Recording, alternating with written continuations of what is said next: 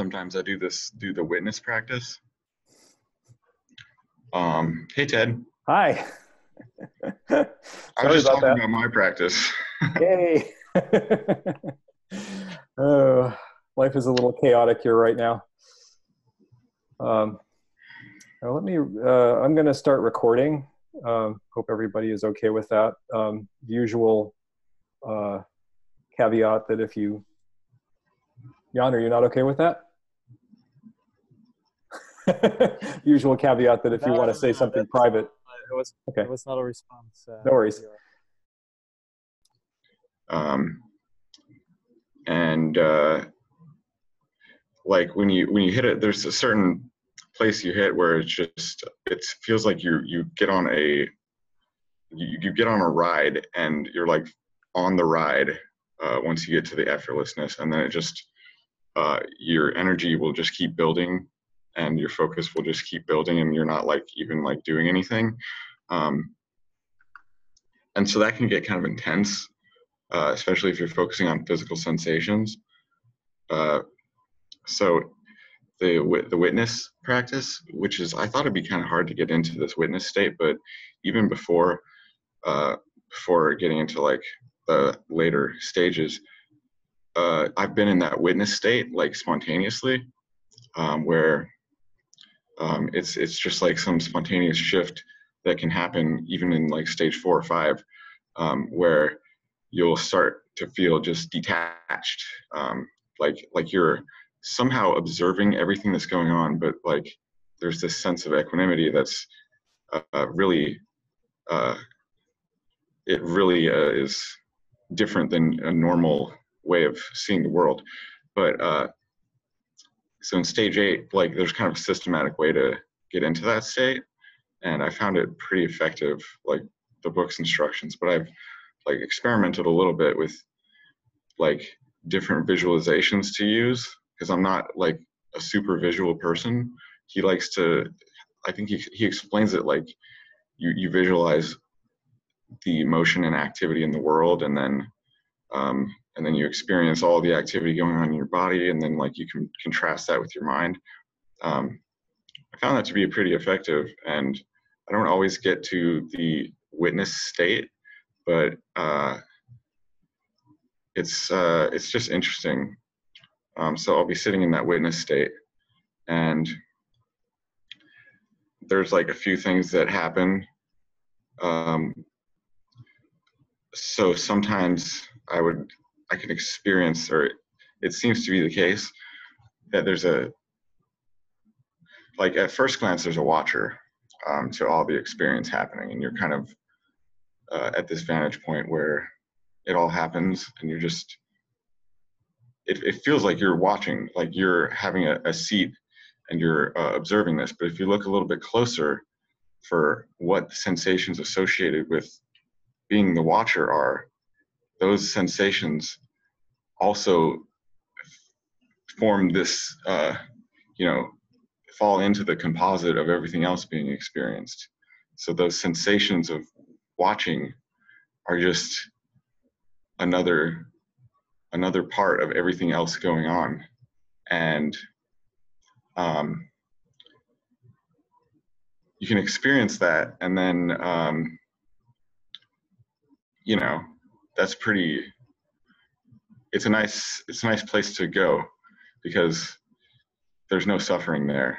Um, there's very little suffering in that state. And i think it, it says something about like suffering and what causes suffering. Um, and so i'll try to notice like uh, i'll try to notice when i start to feel some sort of suffering some subtle like contracting around some sensation or liking or disliking. Try to see the process that's happening when that's going on, and that's really uh, nice to go. It's it's really uh, clear in the in the witness state that he talks about. Um, so yeah, I've, I've been doing that practice a while. Like you can you can get better and better at it, and uh, it's it's sort of a like exploratory and fun, but um, yeah, that's what I kind of been doing. Um, I do. I just do. Sometimes I just do. Um, like I just go up to the fourth jhana and hang out there because it's nice.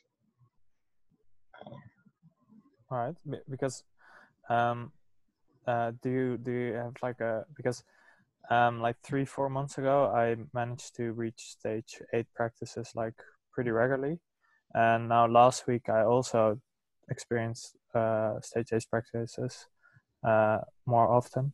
Um, I also get that feeling when I when I do choiceless attention, like even today, just now, like an hour ago, it felt like uh, the experience was just a screen, and everything got projected into it. Like it was all loose phenomena, and the sense of the watcher that also had like was just a loose a loose phenomena, uh, which just was projected into the screen. So uh, yeah, I I think that's what I'm experiencing more and more as well. Um, do you do you is there like a difference for you between choiceless attention and uh, the witness version, or? Um, um, so with I, I, I, yeah, there's definitely a difference.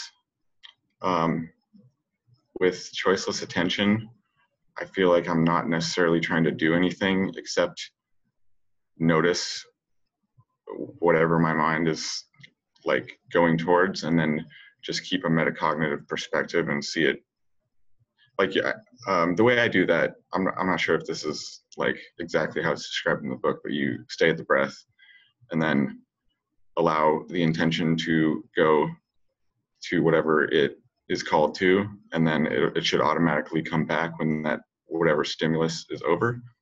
And so that's kind of the intention i hold. And i don't know if i get as much out of that as doing the witness but uh, it definitely leads to a very clear uh, energetic state. And i think that for me it lends it lends itself to more uh, more of a seeing of impermanence because i'll notice like vibrations and things and uh, it could just be you know that's what I'm noticing most in that practice. But I think I, mo- I notice more impermanence when I'm doing that practice versus in the witness. It's I think that lends itself a lot more to seeing the. Uh,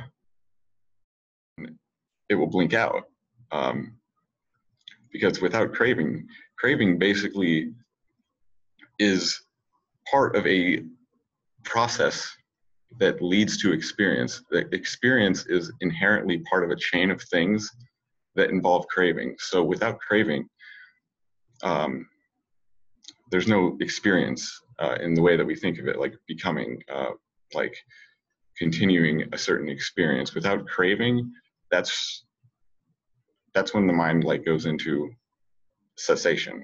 Um, when there's fully no craving, there isn't any normal sense phenomena going on, basically. Um, and that's what I've, that's been my experience, right? Like I noticed the moment before, there's no craving. You can see it. Uh, there's, oh, you know, very little craving. Um, and everybody, like, it's not a special thing about any one person's mind that can let go of craving. Anybody's mind can let go of craving in any moment. Um, it's uh, I, I don't want to get too like theoretical about it, but that's been my experience. Is it's it's very uh, closely related to craving the uh, the uh, the why for why a cessation happens, at least for me. Um, All right. Yeah, maybe I um if I um if I'm able to reach like stage eight more often after this week, then I can investigate it more as well and see what happens. Um, yeah, I would say I would say don't worry about phenomena. Just keep doing what you're doing. Phenomena are just phenomena; they just happen. Yeah, exactly. Yeah, I, am not worrying uh, about it. But I had a question about stage eight actually, and I think you're maybe the, the best person to ask. And that has to do with choiceless attention.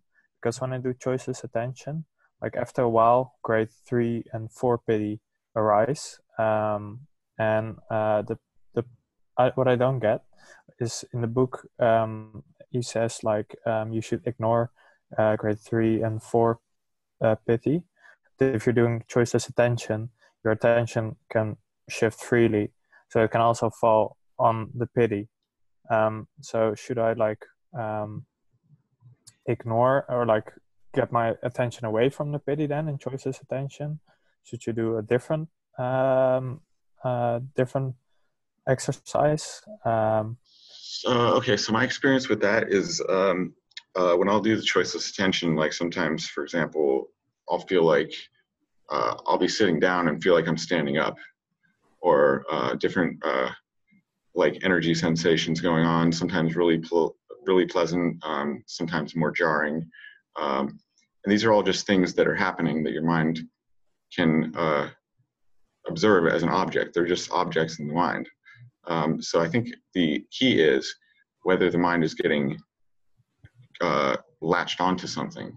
If the mind is uh, observing something and not getting preoccupied with that thing, um, and you'll be able to tell if your mind's getting preoccupied with some sensation.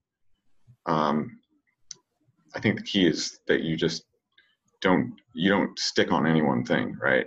Like if a noise in the environment is an object that your mind goes to in that practice, when when the noise is over, your mind goes back to the breath, right? If you feel an energy sensation, your mind will experience the energy sensation, and it's not only the one sensation, but the different sensations that make up that sensation, right?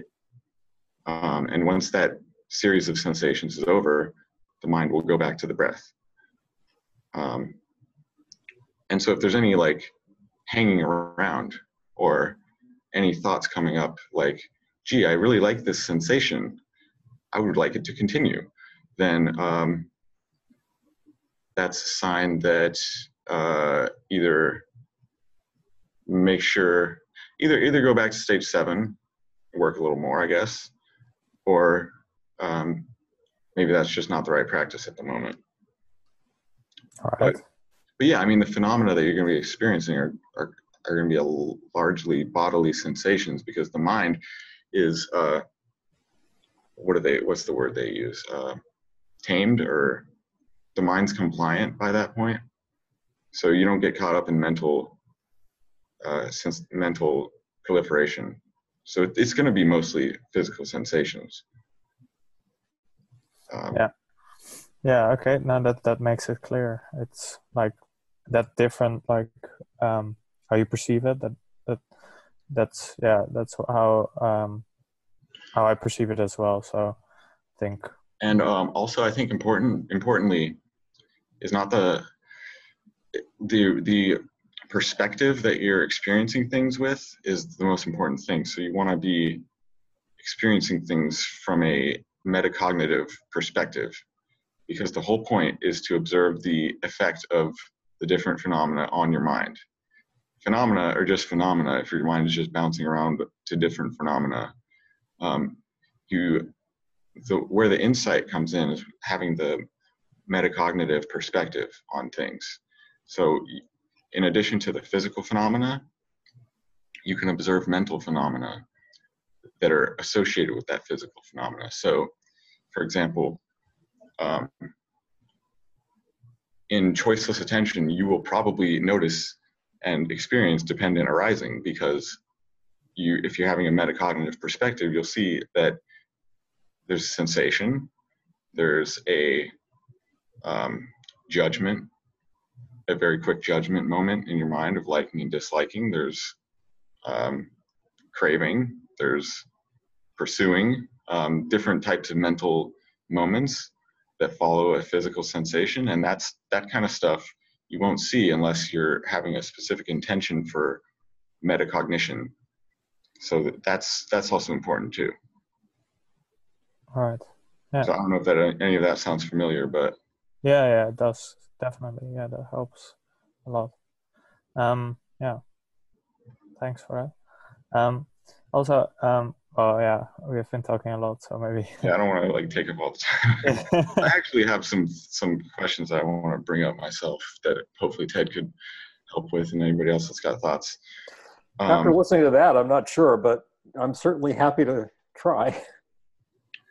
yeah. Um, so there's been, there's been a thing coming up in life that's kind of like needs to be addressed. Um, it, it seems to be the case that with uh, spiritual practice and uh, realizing certain things that um, the normal way of functioning in the world doesn't seem to make sense anymore.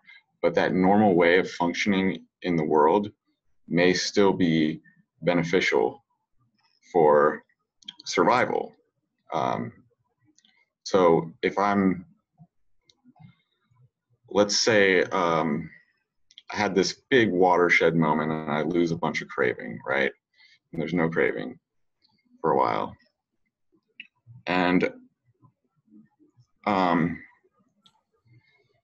I have I have a choice to make in life, and there's different ways that I could go that require a certain sense of agency and assertiveness, and um, sort of a direction, basically.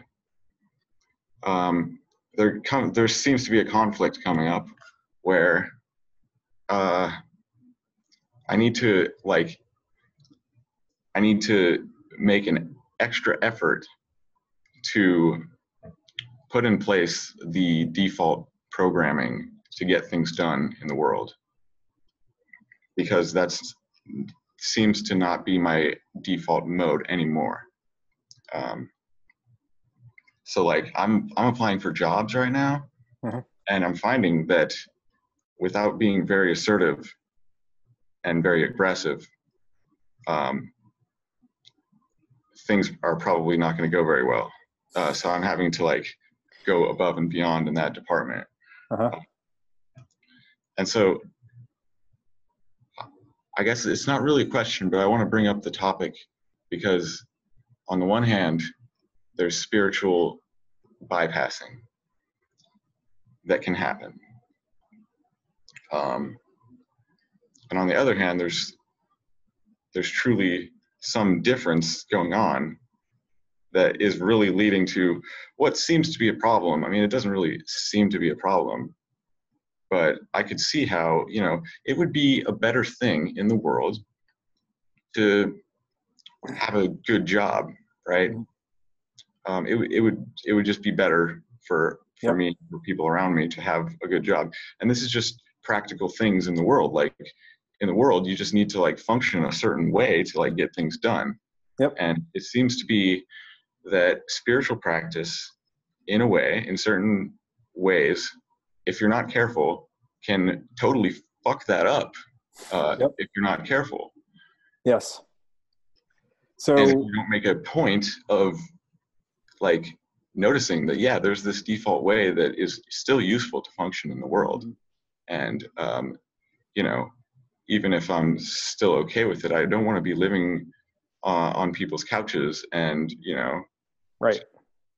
So, So- yeah. So let me tell you about the last six months of my life, or the last six weeks rather, because I think it's relevant. Um, I actually came to a. I think I come at this from a very different angle than you do, but I think we're coming at the same thing. So hopefully this will be helpful. Um, and I'm not saying you should do what I did, but I'm just saying what I what my process was because I think you might find something useful in that, which is um, starting about like a week before Christmas. So I, I just I, I don't know if I I might have alluded to this in the last meetup or or if you've seen other email from me. I had a deadline that ended on Thursday, and it was kind of a killer deadline. And you can see how that would interact with what you just said, right? Killer deadline. Like, why the fuck would you do that? uh, pardon my uh, uh, profanity, but um, so so what happened was uh, before Christmas, I was like, okay, I need to start on this project, and I could just feel all of these negative, like all of this craving and all of this all of this aversion coming up about having to do that thing, and and it was like really obvious to me that that's what was going on. Like this is a thing. I think it needs to be done, but my way of engaging with it is through craving and aversion. And I was just like, to hell with that. I am not engaging with this through craving and aversion. This is not how I'm going to proceed with this thing. If I lose my job, that's okay. It's better to lose my job than to keep doing this damn craving and aversion thing for the rest of my life, right? So, um, so what I did was I just waited, and of course, I mean, you know, so so my mind is in a different place than yours are. So I think for you, the craving probably just wouldn't have come up, and so it wasn't really an issue. But for me, the craving and the aversion were still coming up, and uh, and it was getting uncomfortable um, because you know it's like okay, there's this deadline looming. I really need to get this thing done for the deadline. Uh, when I started, I had plenty of time. Now I don't have plenty of time. I should probably start now. Okay, there's craving and aversion coming up. That's what's motivating me to start now. So I'm not going to do that. so That's how actually, motivated. right. So what happened was, uh, and it was it was actually a really interesting process. So so I was kind of going through this thing, and for a, after after a bit of that, I started to get out of the habit of of being motivated by craving and aversion.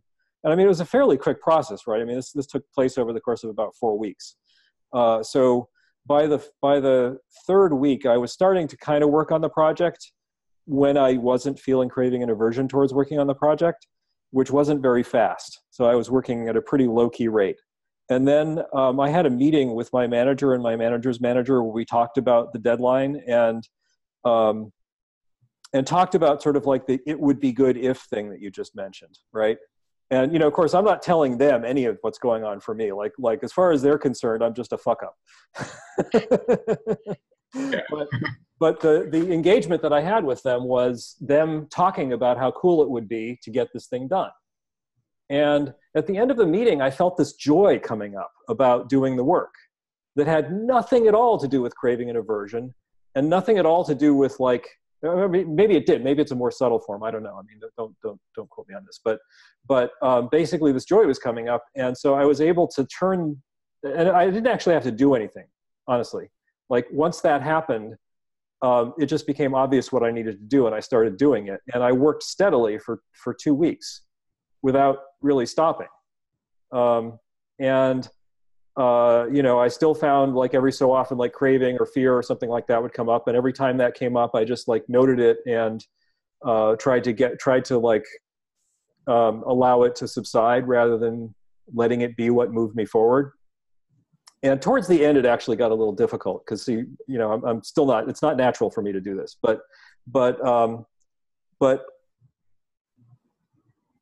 I found that there was always something it was always there was always some way that I could be working on it that was joyful and not not craving oriented, and um, so so that's one one thing about that is is is just to tell you about that process that I went through.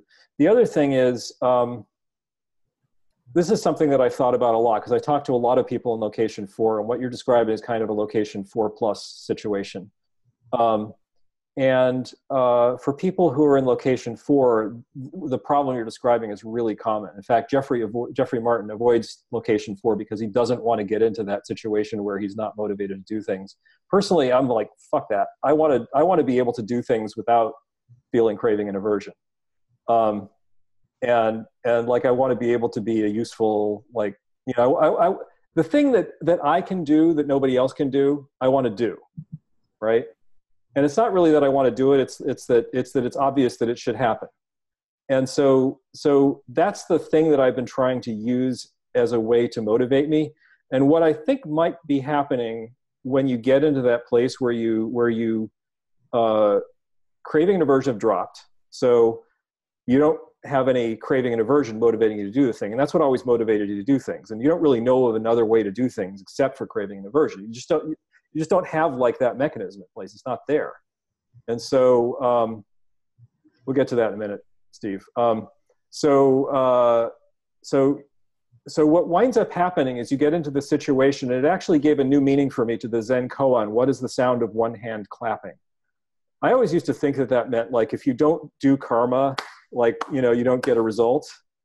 But I think it actually might be pointing to a location four issue as well, which is um, there's a tendency when you when you realize that agency isn't isn't a natural thing, that it's a contrived thing, right? Which is what you're talking about. Um, then there's a tendency to think, well, then that means that I can't do anything because there's no agency. Agency is a contrived thing. But that's actually an agentive act. Deciding not to act on the basis of agency is a decision.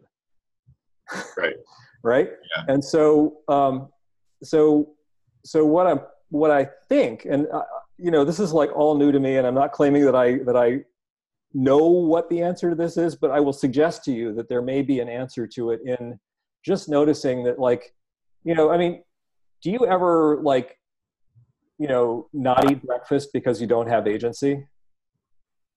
No, I still eat breakfast just because you know Just because it's the thing that needs to be done at this moment. got to do it. Yeah, and you might have noticed. I don't know if you've noticed. This is something that I noticed a while ago. Um, I'll be in my, um, I'll be in the kitchen, and like I had a, a, bit of an obstacle to like cleaning the kitchen, right? So I'd be in the kitchen, and there'd be all this mess, and I'd be like, you know, screw that. I don't want to, I don't want to clean that stuff up.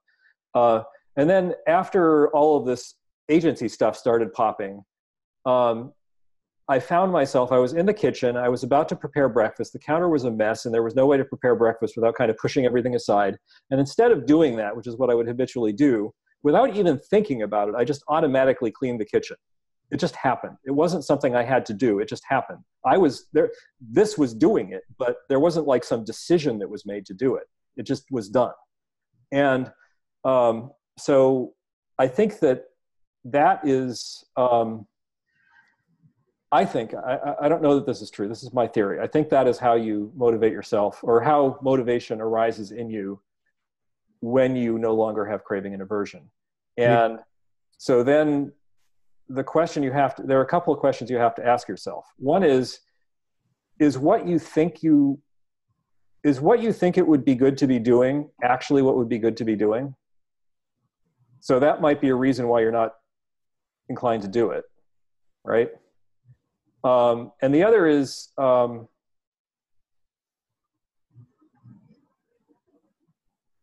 uh, what was I going to say? Um, so you're not inclined to do it uh, because it's not the thing to do. Or the other thing is, um, you may just not have noticed why you should be doing it. Like you, you might have some assumption about why you should be doing it. Like I should be doing this because I need to eat. Well, yeah, and and if you can make that work, like I actually would have been able to make it work not for me but for Andrea. So like when Andrea needs to eat or Andrea needs to have her health insurance paid for or something like that, that can be a motivation for me, even though I don't need to do those things because Andrea needs me to do those things. So then that becomes a necessary thing to do. Um, and then, uh, so that's one way to look at it. And the other way to look at it, which is what I described in my meeting two weeks ago, which is there's somebody else who, who like, so I'm a person that can do this thing. Like I'm probably the person who can do this thing. Uh, or if not the person, certainly I'm a good person to be doing this thing. And here are these people who want me to do this thing. And look at how happy they're going to be if I do it.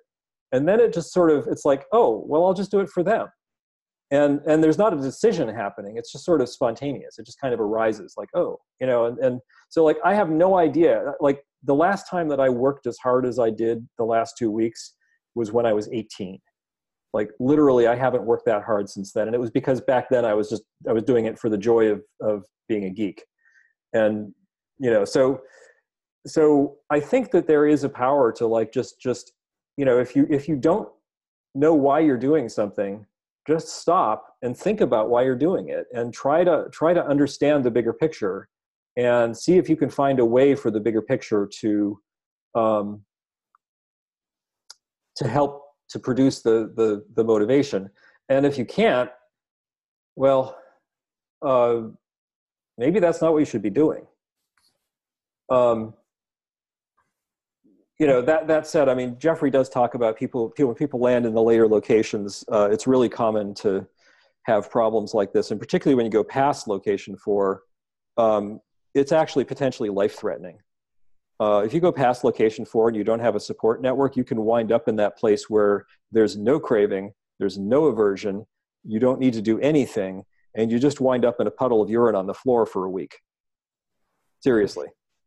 And there's, um, I think uh, Joseph Goldstein has also a podcast about like uh, uh, equanimity and the near enemy of that indifference. Mm. Um, I think that one might uh, apply to this situation as well, Mhm. uh, because yeah, uh, it sounds also like indifference, and the reason you can do things is to still like, for example, reduce suffering in the world um, for other for other beings, other people. Yep. Um, instead for not for yourself. So let's say you, you're like very thirsty and um, if you don't drink, um, you'll die. Um, but you have like no aversion, no craving, nothing at all. So it doesn't matter to you. Um, so you're indifferent in that situation. But equan- e- equanimity would tell you maybe something more about that there's still suffering to be reduced in the world, even though it's not mine. Yeah. There's still other, uh, there's still other beings. So in that case, it's smarter to drink water and stay healthy and alive and help others. Um, so that I can look for the podcast if you like. I'm not sure which one it was, but Yeah, I listened to the latest Patreon, and Culadasa was talking about something similar. I think. Well, no, he was talking about the point of life, right? And uh, Oh yeah. the point of life is to have fun, and I really uh, got what he was saying because, like, you can either, like, okay, so you, so okay, let's see, so you you've you've ended personal suffering. Okay, great. So what are you gonna do? Are you gonna are you gonna sit like a lump on a log? Are you gonna go out and do stuff in the world? Because like both of those are equivalent. So why not just like do the more variety, the more varied thing, the more interesting thing, and you know maybe help somebody at the same time. Like that's yeah, that's that's probably better than uh, sitting around doing nothing. Uh, even though you know you see those two things as both the same. They're all- they're both suchness, as people would say. Right. Um, but yeah, I really I really enjoyed listening to him talk about uh, the point of life. That was interesting. Yeah. But yeah, I'm not I'm not sure. Uh, yeah, I mean, definitely what you said, Ted, Ted is uh, very helpful. Um, so I'll have to I'll have to think about that. Um, so thanks. Yeah. Now, do you know? Um, uh, trying to remember. You know, uh, bathtub Bob. Um, Yeah, yeah. the- he, he was he like shot up very high in the stages very quick. Yeah. So he's he's been through a lot of this stuff and and actually asked me a lot of the same questions and he's he's in a place where where he could probably give you a different perspective than I have on this that you might find useful. So I would encourage you to be in touch with him. He really loves answering people's questions about this, so it's not like you'd be imposing. Okay, yeah. Cool. All right. Well, we have three hands up. So, um, uh, who wants to? I guess uh, Mike had a question about locations. Is that is that what your hands is up about? No, I just wanted to um, jump in on the reply to the conversation um, before we moved on. So before we move on, um, uh, I wanted to mention that's also something that I was I'm very interested in um, in terms of livelihood and and the desire for that and um, going through probably exact very very similar to what you were mentioning, Sam, although not in the stages as as late where they where I would feel the kind of as much uh, indifference to the craving and all that. Um, one of the two two things that I wanted to mention about that is I um, uh, for motivation, what I come back to is a uh, it was I haven't gone into it too deep, but it was mentioned a bit by Shinzen Young about um, meditating so much that people their bodies break down and he said one of the one of the things you you don't do is you keep your body healthy so that you can continue to meditate and continue and that's kind of the the one of the tenets of uh, what he's talking about is um, the ultimate goals. Don't sacrifice your body to meditate. The goal is to is be be around for as long as possible that you're able to meditate. So that means taking care of your body and all that. And for me, if it comes motivating to okay, well, I don't want to buy material possessions. I don't need to the money for that. Um, but in terms of my health, yeah, it's it's better to have not have zero dollars in your bank account when it comes to uh, being healthy and all that. And if I'm not healthy and I can't meditate anymore, then then there's no progression to be made anymore. So that's kind of a larger picture motivation for me um, that helps. Um, and another thing is I haven't read through this whole book, but there was a book um, specifically about um, Buddhism and working in modern day America or modern day uh, society. Um, it's called The Buddha Walks into the Office by Lodro Rinzler. And, um, and I believe he's, that's coming from the kind of Tibetan side, but he tries to go in and answer questions about, uh, yeah, it's a nice title. Uh, he's got a few like that. The Buddha walks into the bar or something like that, and it's about like society and things like that. Buddha, a rabbi, and a priest walk into. yeah, kind of, yeah, I think it's based on that joke.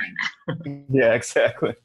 So um, I haven't gone through the whole book, uh, but I was looking into because he's addressing a lot of things like um, why our the work environment is so cold and kind of off-putting and where does motivation fit into that and where does your motivation and, and, and choosing what you want to do. Um, and it might be something to worth reading to kind of, I don't know if it might change your perspective in a, in a different state or something like that. And I'll type it down there and put the link so you can see. And I myself haven't gone through the whole book. I was kind of looking specifically for things on, and actually what Ted was talking about, which was fighting procrastination in the workplace and, and the aversion and all that. Um, but I, I started at the beginning so hopefully that helps uh, a little yeah, bit. The suggestion that actually sounds like uh, the book that I'm looking for. If I if I had to like guess what the title would be, the first thing you would think of, right? The Buddha walks into the workforce. yeah. So yeah, I mean, and I, and I actually just saw it by accident at the library. So there might actually be more relevant or even better books um, addressing that topic. I haven't done too much research on that. But if you are going to look for that or any other books and you come across, I'd love to hear if you want to report back, like in another group, another in the future, if you come across anything, because it's also a subject that I'm I'm really interested in as well. Sure, yeah. So I'll put that in there. And that was all I had. I'll let the other hand raisers jump in. Thanks, Mike. Sure. Uh, so um, you you've you've studied bodhisattva stuff, right? Sam? Who are you talking to? Sam. Um, uh, no, I'm not too familiar with the bodhisattva path. Okay. Um, I've been, uh, if I had to put myself into a main uh, branch of Buddhism, I would say I am more familiar with Theravada Buddhism. Okay. I would encourage you to uh, look into the six perfections.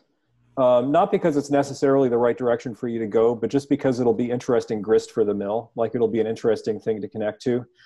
And the other thing is, um, like, you know, the world is perfect, right? It's exactly as it is. But do you see things that that you would change about it? Uh, yeah. Right. So but that's part of it, right? well, right. The the fact that you not only so the opportunity to change it is part of it. Yes. The awareness that there is a thing about it that could change is part of it.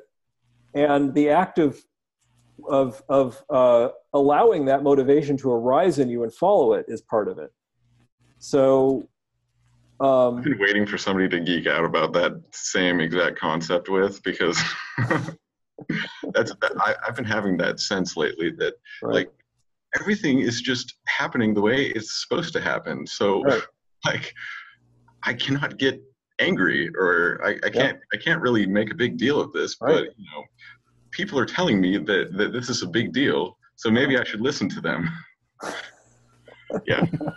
Yeah. So so the point of that is that is that there's so much broken about the world, and really like um, I don't. Do you ever do you ever read my blog? I'm not claiming that my blog is awesome, but I'm just curious if you read it. No, I do read it, yeah. Okay. So you, do you remember the post I wrote about like like the kindest thing you can ever do? Um, I don't. Th- I think I started to read that one. I got distracted, but uh, I read that one. so so what the- the point was that the kindest thing that you can ever do is just to see things clearly and why is that it's because if you see things clearly then you are no longer um, acting out of a like like the tendency is to act out of a um, uh, motivation that has to do with your idea of how things should be rather than acting out of an awareness of how things are. And um, the more that you can get your mind into a place where you can act out of an awareness of how things are, the more able you are to actually do the thing that we were just talking about, where you see, like, okay, things are this way, but part of things being this way is that I can do this, and this is a thing that could be done, and this is a thing that might be worth doing. So if you can then act, and and it's like you know who's acting, and and is it you, and is there agency? I mean, it doesn't really matter. The, the, the there's this like I think there's this subtle resistance that that's that's like part of the process of rejecting the old motivations like the, the motivation of, of, of aversion and the motivation of desire. Like there's there, that actually creates this this very subtle aversion that um, stops you from actually doing the thing that's obvious. And so and because because you have no desire because you have this equanimity that that tiny little bit of aversion is enough to do it. But if you can notice that it's happening and release it then you just start doing stuff Yeah, I've noticed the same thing. There's like a very small activation barrier to yeah doing things. Yep. Um, I like that activation yeah, it's a chemistry term. I'm a, I'm a, I'm a chemist. I'm a geek. that's awesome okay yeah, I- I don't want to take up all the time though. You know. yeah well so jan still has his hand up so maybe we should let jan say what he wants to say or ask what he wants to ask Um, yeah, I think uh, I got all my all my uh, questions answered by Sam uh, before you uh, you joined. Uh, but I Okay. um I wanted to let you know I um I went to Tucker Peck's um, weekly meetup as well and asked about the heart thing. Uh, I was mentioning last week, and um, he said it was probably a heart opening. Mhm. Uh, had to do with that, so it's more like a purification thing and it was like all fine. It's just happening on its own just normal and that kind of stuff. So that was good news. Nice. And um i also um like last week i had like a lot of trouble with the practice. Mhm. uh, it was like felt like suffocated and stuff like that. And then i did more like a do nothing practice and then i got a sense of gratitude. Hmm, and after that uh, it went like my practice skyrocketed again. Nice. And jhana's stage 8 stuff everything came back um, which was really nice. I also did a fast during that time um, which was quite interesting. Um, but then today um, i was wondering that uh, maybe a question for sam. Um, today i was like 10 minutes in the four jhana and after that i came into like a space like um Wait, you, Yeah. which Jhana you said? You said The the, fourth fourth. Jhana? Yeah. Okay. and after like after a while i was trying to do like expanding the, the space like to get into the fifth jhana and it really after a while felt like i was in a different place somewhere else uh yeah like really of being in a different like dimension and place and then i popped out it was like that moment had like a like open my eyes uh and was like whoa what the fuck and then I was like back in my room. Uh, but there was like, yeah, it really seemed like different place, different somewhere else. Is that Yeah. maybe Is that familiar with the sounds? Uh, yeah, does that sound familiar? Um, yeah, that sounds uh, familiar to me. Um, so the first time I got into the formless realms, uh, it was kind of scary. It's it's very it's kind of scary at first because uh, the body sensations drop away, and uh, it can be startling, especially if it happens just like spontaneously. Like for me, the first time the fifth jhana showed up, um, it was just just because I was hanging out in fourth jhana, and eventually, if you just hang out there long enough, um, uh, I don't don't even ask me why, but it seems like with the jhanas, they they have this progression up. You just you, you the mind it's there's there's a, a fabrication process going on, and as as you go higher in the jhanas, there's less fabrication of reality, basically. And as you're as you get more experience with them, I think it spontaneously starts to be the case that there's less fabrication, and your mind will go to the next jhana. Um, so for me, it was like spontaneous the first time I got into the fifth, and uh, you know you pop out really quick because you don't know what's going on. Um, but yeah, it sounds totally familiar. Uh, I would suggest not like trying to force anything too much. Like I, I don't I don't like how Leigh Brasington gives you specific instructions to get to the next jhana because I don't think that's really what jhana practice. I, I, I don't think it's helpful for jhana practice because uh, in jhana practice, my experience has been that part of the uh, value of the practice is seeing what your mind does and to get to the next one like seeing seeing how your mind uh, starts to drop the fabrication um, and if you're trying to force something if you're trying to go to the next one by trying some trick um, you you don't see that spontaneous process happening. So it can be really valuable to once you get um, once you get enough familiarity with the jhanas um, you'd be surprised uh, how you can literally just have an intention to go into the jhana and just let your mind go uh, go as high up as it's going to go and then come back down. Um, and it, it'll happen spontaneously which is the weirdest thing. And if you have the metacognitive awareness you can like sort of like see the ride happening and see what's going on as you switch from each one to the next and that's super powerful. Um, so i guess my point there is like there's ways of going from the fourth to fifth intentionally but i think it's better to just let it happen Uh, okay, cool. Um, because yeah, that seems like with the first four, it seems more like that it does happen like fluently. And then with the fifth, it was more like with a kind of effort, you could say, to reach to reach it, which was interesting uh, as well. Um, but yeah, that also sounds uh, kind of familiar. Um, and yeah, uh, yeah, I mean those, those formless things are, you know, it's like they're kind of like meditative trophies in a way. Like they're not really that important. Um, it's kind of cool. cool and all, but it's you know, it's like nobody needs the formless jhanas to like wake up, you know. like I, I don't know. I mean, like if you're a super powerful meditator like Sariputta, and you can like do super strong vipassana in the formless realms, like sure, yeah. I mean that can be a way to wake up, but like nobody's, you know, what if you're not Sariputta, right?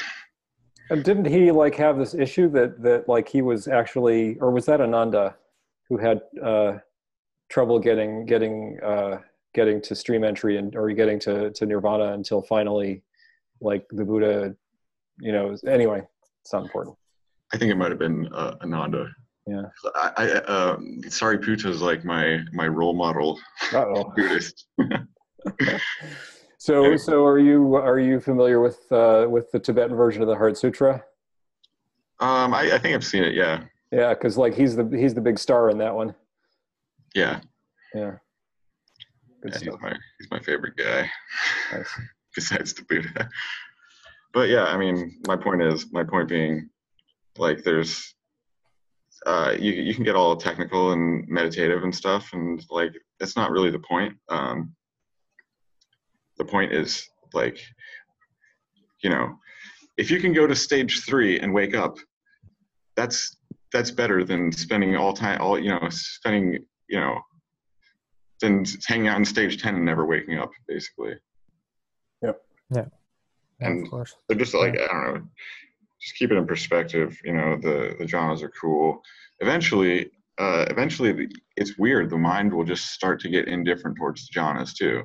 Like you've seen them it's like okay cool jhanas are cool nice. Um, i don't need to do jhanas every time i sit you know?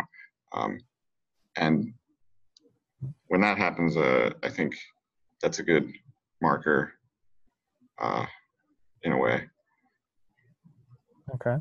And I also noticed more like um off cushion, more like a subtle piti in my body um flowing. Yeah. So um, if you, uh, I, I've I don't want to take up all the time. If somebody else got questions, like I don't want to, I don't want to be like a hog with with all the time and just me and John talk, Jan talking. But the, the off cushion piti is um, it's something useful for shamatha, whatever you, however you want to pronounce it. Because if you if you're getting that off cushion piti, uh, there's you can be walking around. It's a pretty mundane task to be walking around, right? Like say you're walking to work and you're feeling some uh, piti.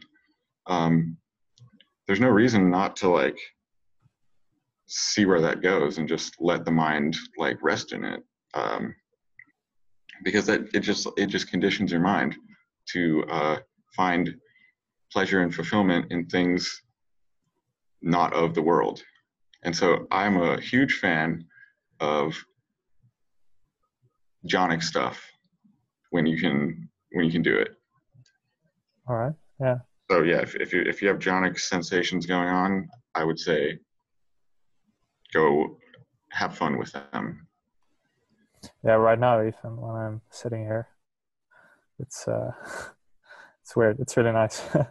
but uh yeah. And um also for people wondering, I also picked up a book um or maybe it's interesting for other people, a book about um dream yoga um by Andrew Hollis Holecek. Um so this this guy is also like um level stages where you can integrate like meditation and stuff into your dream. And Oh um, yeah, this- like that's a whole another rabbit hole. Like people are pretty ambitious. Like they want to be in Rigpa during their sleep and like you know like every waking and sleeping moment they want to be perfectly like enlightened. That that's a pretty high goal, I would say.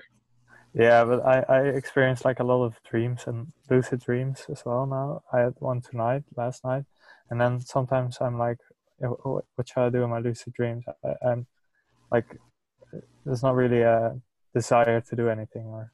So, you like, spontaneously experience the lucid dreams.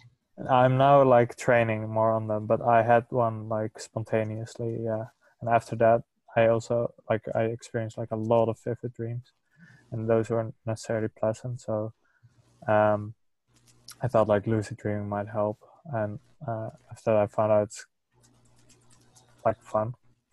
Um, and now I'm just like, okay, but what shall I do now in the lucid dreams?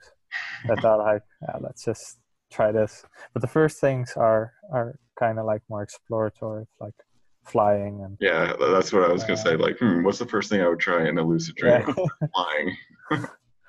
yeah that's that's now uh, the flying skill is uh i can do that now this is Mm. really fun That's that's really cool.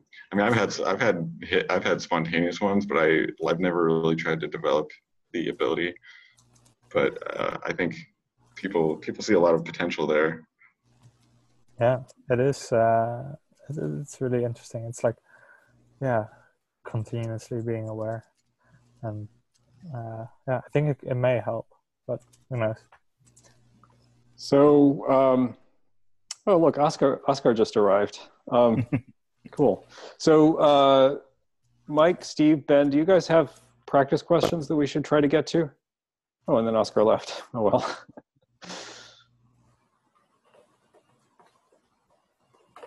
Yeah, I, I don't really have questions, but I just want to say this is I've really I'm really this has been really fun. It's very Yeah. I mean for me I'm I'm kind of um you know I'm I'm kind of mostly doing stage six practices um but it's very inspirational for me to kind of hear some of what might come at some point um and then it, it's just a matter of of kind of balancing um kind of thinking about that with with with kind of not either scripting or or um, uh, trying to sort of get ahead of myself just to kind of enjoy it you Yep. know enjoy what i'm doing as i'm doing it but I, I yeah i just wanted to say i think it's been a pretty cool uh, session so it's been really interesting to hear Yay. Do give yourself permission to uh, to reach the later stages, though. Don't feel like you know it's your duty to do stage six until whatever. Yeah, I thought. yeah i mean i, six I was- I'll, oh, I'll like sometimes try a little bit of like the early stage sevens but i also have to you know i you sort of have to let things happen Yeah, as they're happening you know i'm trying not to kind of Yeah. push too fast but Yeah. cool.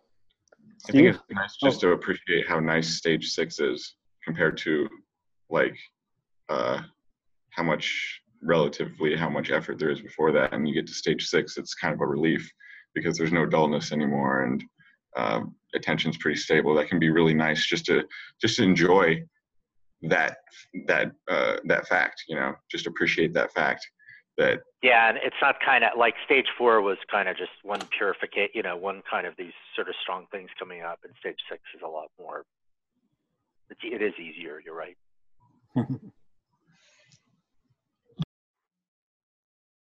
Steve, you had your hand up a while ago.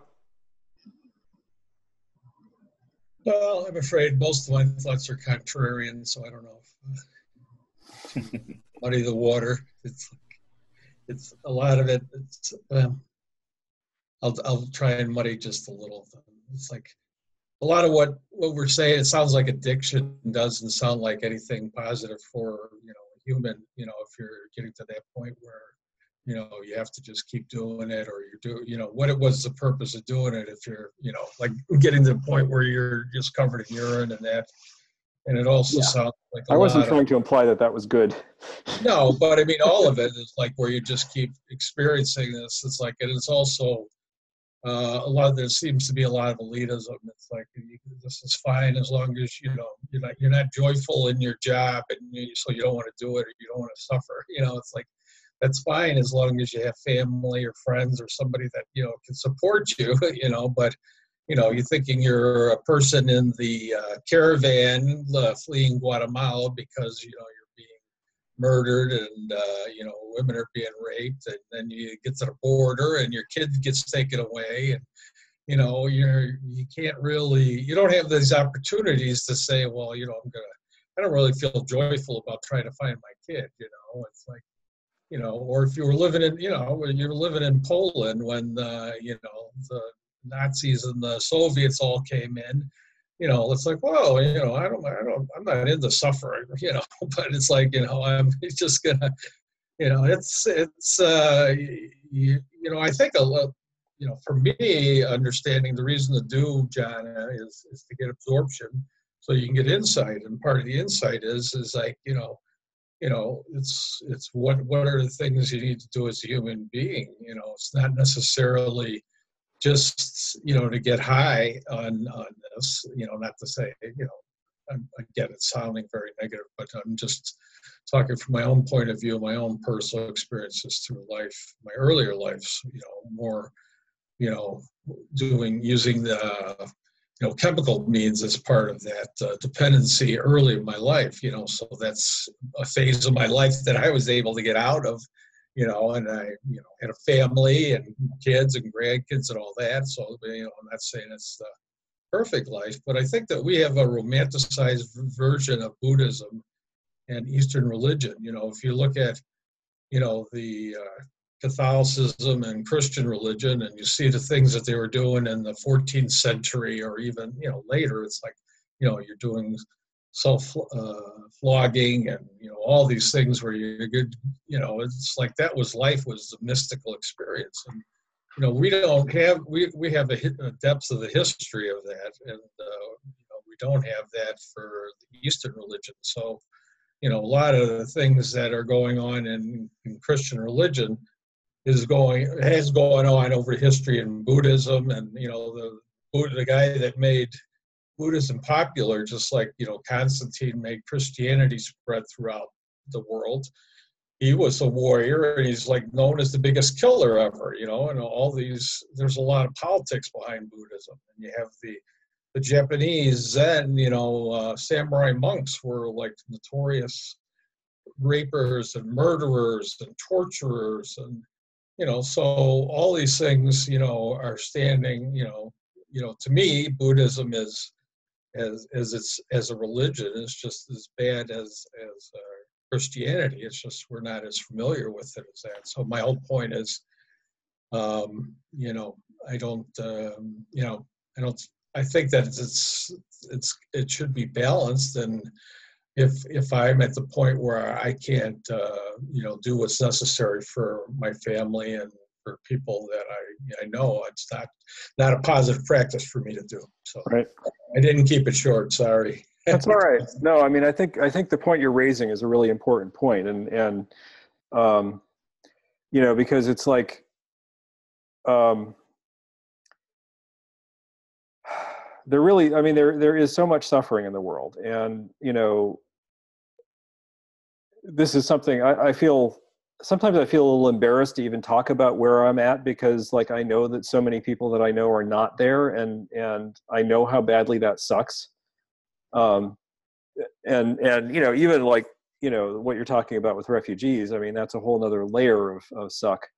Um and so so really the point of all that is that is that um once you once you stop being a slave to um, just making this happy. I mean, one direction that you can go is what you were just talking about, Steve, which really is is kind of a waste, which is to just go off and like do nothing, right? I mean, you know, you've you've you've achieved the state of mind where where you have perfect equanimity, where you could literally do anything. You could you could be like shoveling out stalls um, with your bare hands and it wouldn't bother you. Probably wouldn't be a good idea for health reasons, but but but the point is like you can pretty much tolerate any task, and there's probably some task that you could be doing, and that task would reduce the suffering of living beings. So why wouldn't you do it? Like you have no aversion to doing it, other than like the little. It's like stoicism, where you're, you know, you're, you know, you're in a situation. There's a different. I think it's the wisdom you gain from it. It's like, yeah. so you're in a situation where you know the best job you can find is shoveling horse shit. You know, it's like, okay, this is where you know you don't necessarily say I want to just. I'm happy to stay here for the rest of my life, but you know, it's like, okay, this is where I'm at, and this yeah. is somebody gonna, needs me to shovel horse shit. Yeah, right. Well, it's not. It's not even that somebody. You know, it's it's what you need to do to just survive as an organism. I mean, we, you know, you get that. We're living organism, and I I don't buy the whole thing that uh, suffering is bad and that we should try to avoid suffering. I think that's that's not a flaw. That's a feature. I mean, that's what any living organism does. It's going to you know, it's going to go towards things that are positive for it. And, and a positive valence, you could say, it's going to avoid things that are negative valence. And, and that's, you know, uh, you know, aversion and, and desire is not necessarily a bad thing in itself. You, you need the wisdom to understand it and understand where you're using it. But I definitely think that, you know, you know, that suffering is something you're going to have. And it's like, I, I, I'm not trying to avoid suffering. I don't, you know, I I'm trying to do the things in life to you know to keep suffering to a minimal, but I know I have to. I know it's going to be there. I don't right. think I can eliminate it. You know. But suffering isn't making loves, you suffer. Somebody that loves die. I'm going to suffer. It's like okay, I should be suffering. It's like that's there's not you know when something like that happens, I don't think that it's a negative or something wrong. You got to find the your humanness in the suffering. That's just my point. So that alarm going off in the background is me having to go uh, deal with my uh, the yogurt that I'm making. Um, if you guys want to continue, I, I can just leave this open. I just had one thought um, for Steve. Um, like, I think I get what you're saying. Like, from the, what it sounds like is, which I think I agree with actually, is getting rid of all desire and aversion is actually not very useful for survival in the world as we know it. And I I think I think that's what you sort of mean in a way, and I agree with that. Um, and I think it is kind of a paradox, like um, when viewed from the perspective of just the person, like evolutionarily, we need suffering to motivate us, and like somehow short circuiting that is probably not a very good evolutionary uh, move um, in terms of like survival. Um, and I think that's that that's where some conflict shows up. A problem. I, I don't know. I don't know.